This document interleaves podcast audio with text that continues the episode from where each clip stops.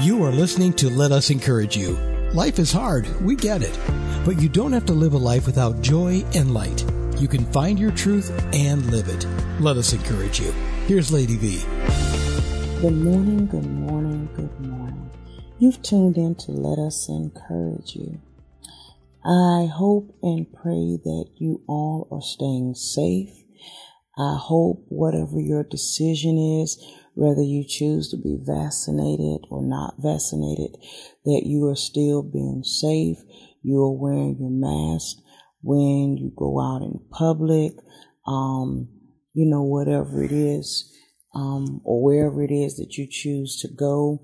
Um, I hope your children are safe when it comes to school.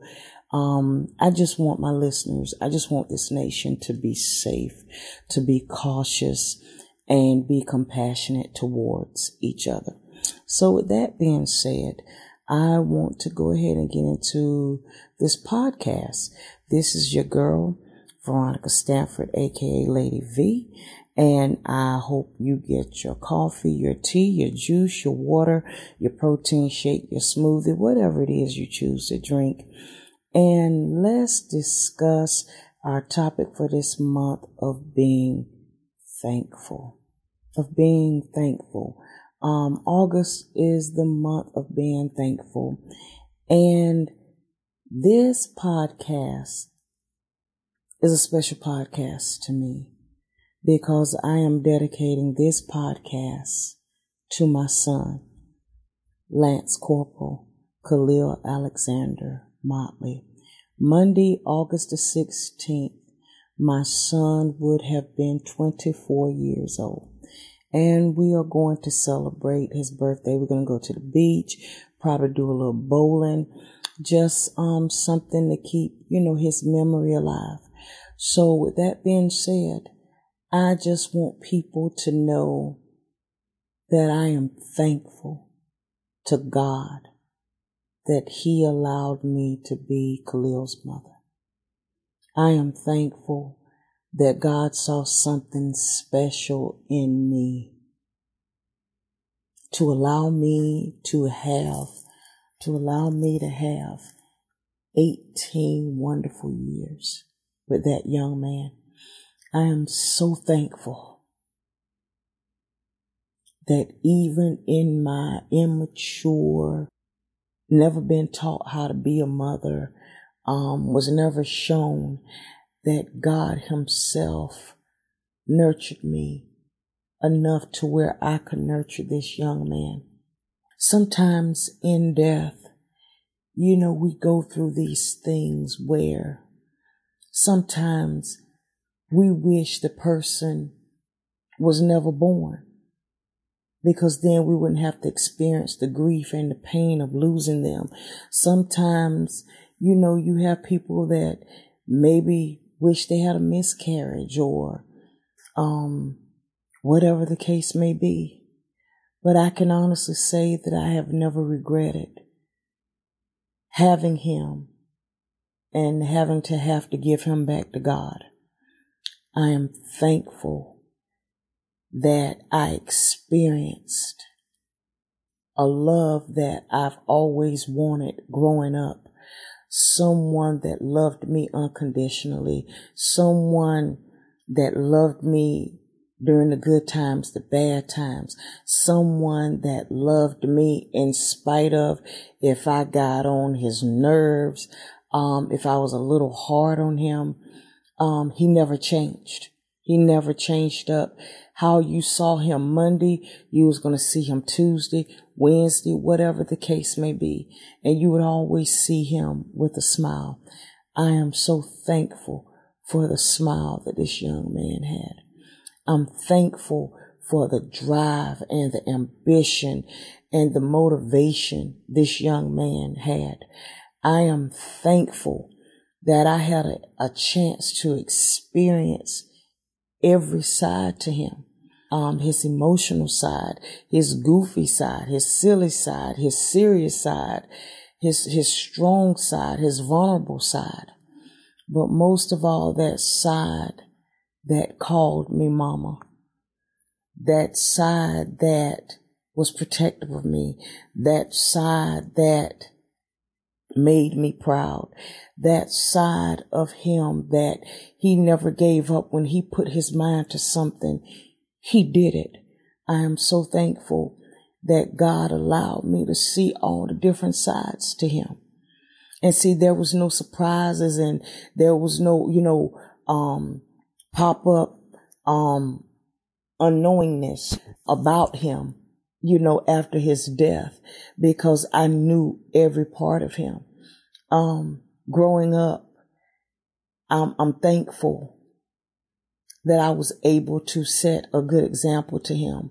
Um, I didn't say I was perfect, but I was able to set an example to him to be disciplined, to don't expect so much from others, but expect it from yourself. And God will give you the rest. I'm so glad that I was able to nurture him and to pour into him, especially being a single mother. Um, you know, and not really having a father around, um, on a constant basis. I can honestly say that I am thankful that God gave me everything that I needed to raise a young black man that was never in trouble with the law, never, you know, in trouble with drugs, um, didn't have no babies, no baby mamas, um, no, never been arrested, never got in trouble, you know, at school. Everybody liked him. Um, he was a talker. That was his biggest thing in school. He, he was a talker but there was never a bad report about him from any teacher far as being disrespectful, being unkind, stealing, being mean, uh, being a bully, making fun of others, none of that. I'm thankful that I gave him the best part of me. He was the best part of me. And I am thankful, and even in death, that He's made me better. He's made me a better person because I strive every day to keep his memory alive. And the best way to keep anybody's memory alive is to live your best life. Live your best life. That, that's part of let us encourage you is to be the best version of yourself because you owe it to yourself. And even in life and death. Khalil has taught me to be the best version of myself because I don't only owe it to myself, but I owe it. I owe it to each and every person that I encounter. I, I, I owe them that because, you know, there's no such things as coincidences. If God bring someone in your life, you have to be the best version of yourself so you don't damage or corrupt or hurt um that person that person that ever you know comes in contact with you because you don't know what that person is already dealing with you know for, from the jump so that's why we have to be the best version of ourselves because when God do allow people to come in contact with us, we want them to leave better than they came, not worse or not just as bad off, but we want them to, to leave better. And I can honestly say that during these, these five years, uh, May the 2nd, this year made five years that he had been gone. And like I said, August 16th will be, um, his 24th birthday. And he has taught me so much in death. And I do strive to be a better person with my weight, with my health, uh, with my walk with God, um, in my marriage, in my friendships, just with anything, you know, that I do. There's some areas that I really do need to work on, especially, um, with, you know, getting my house in order, literally getting my house in order, getting my house clean and getting it back to um, a state that it should be.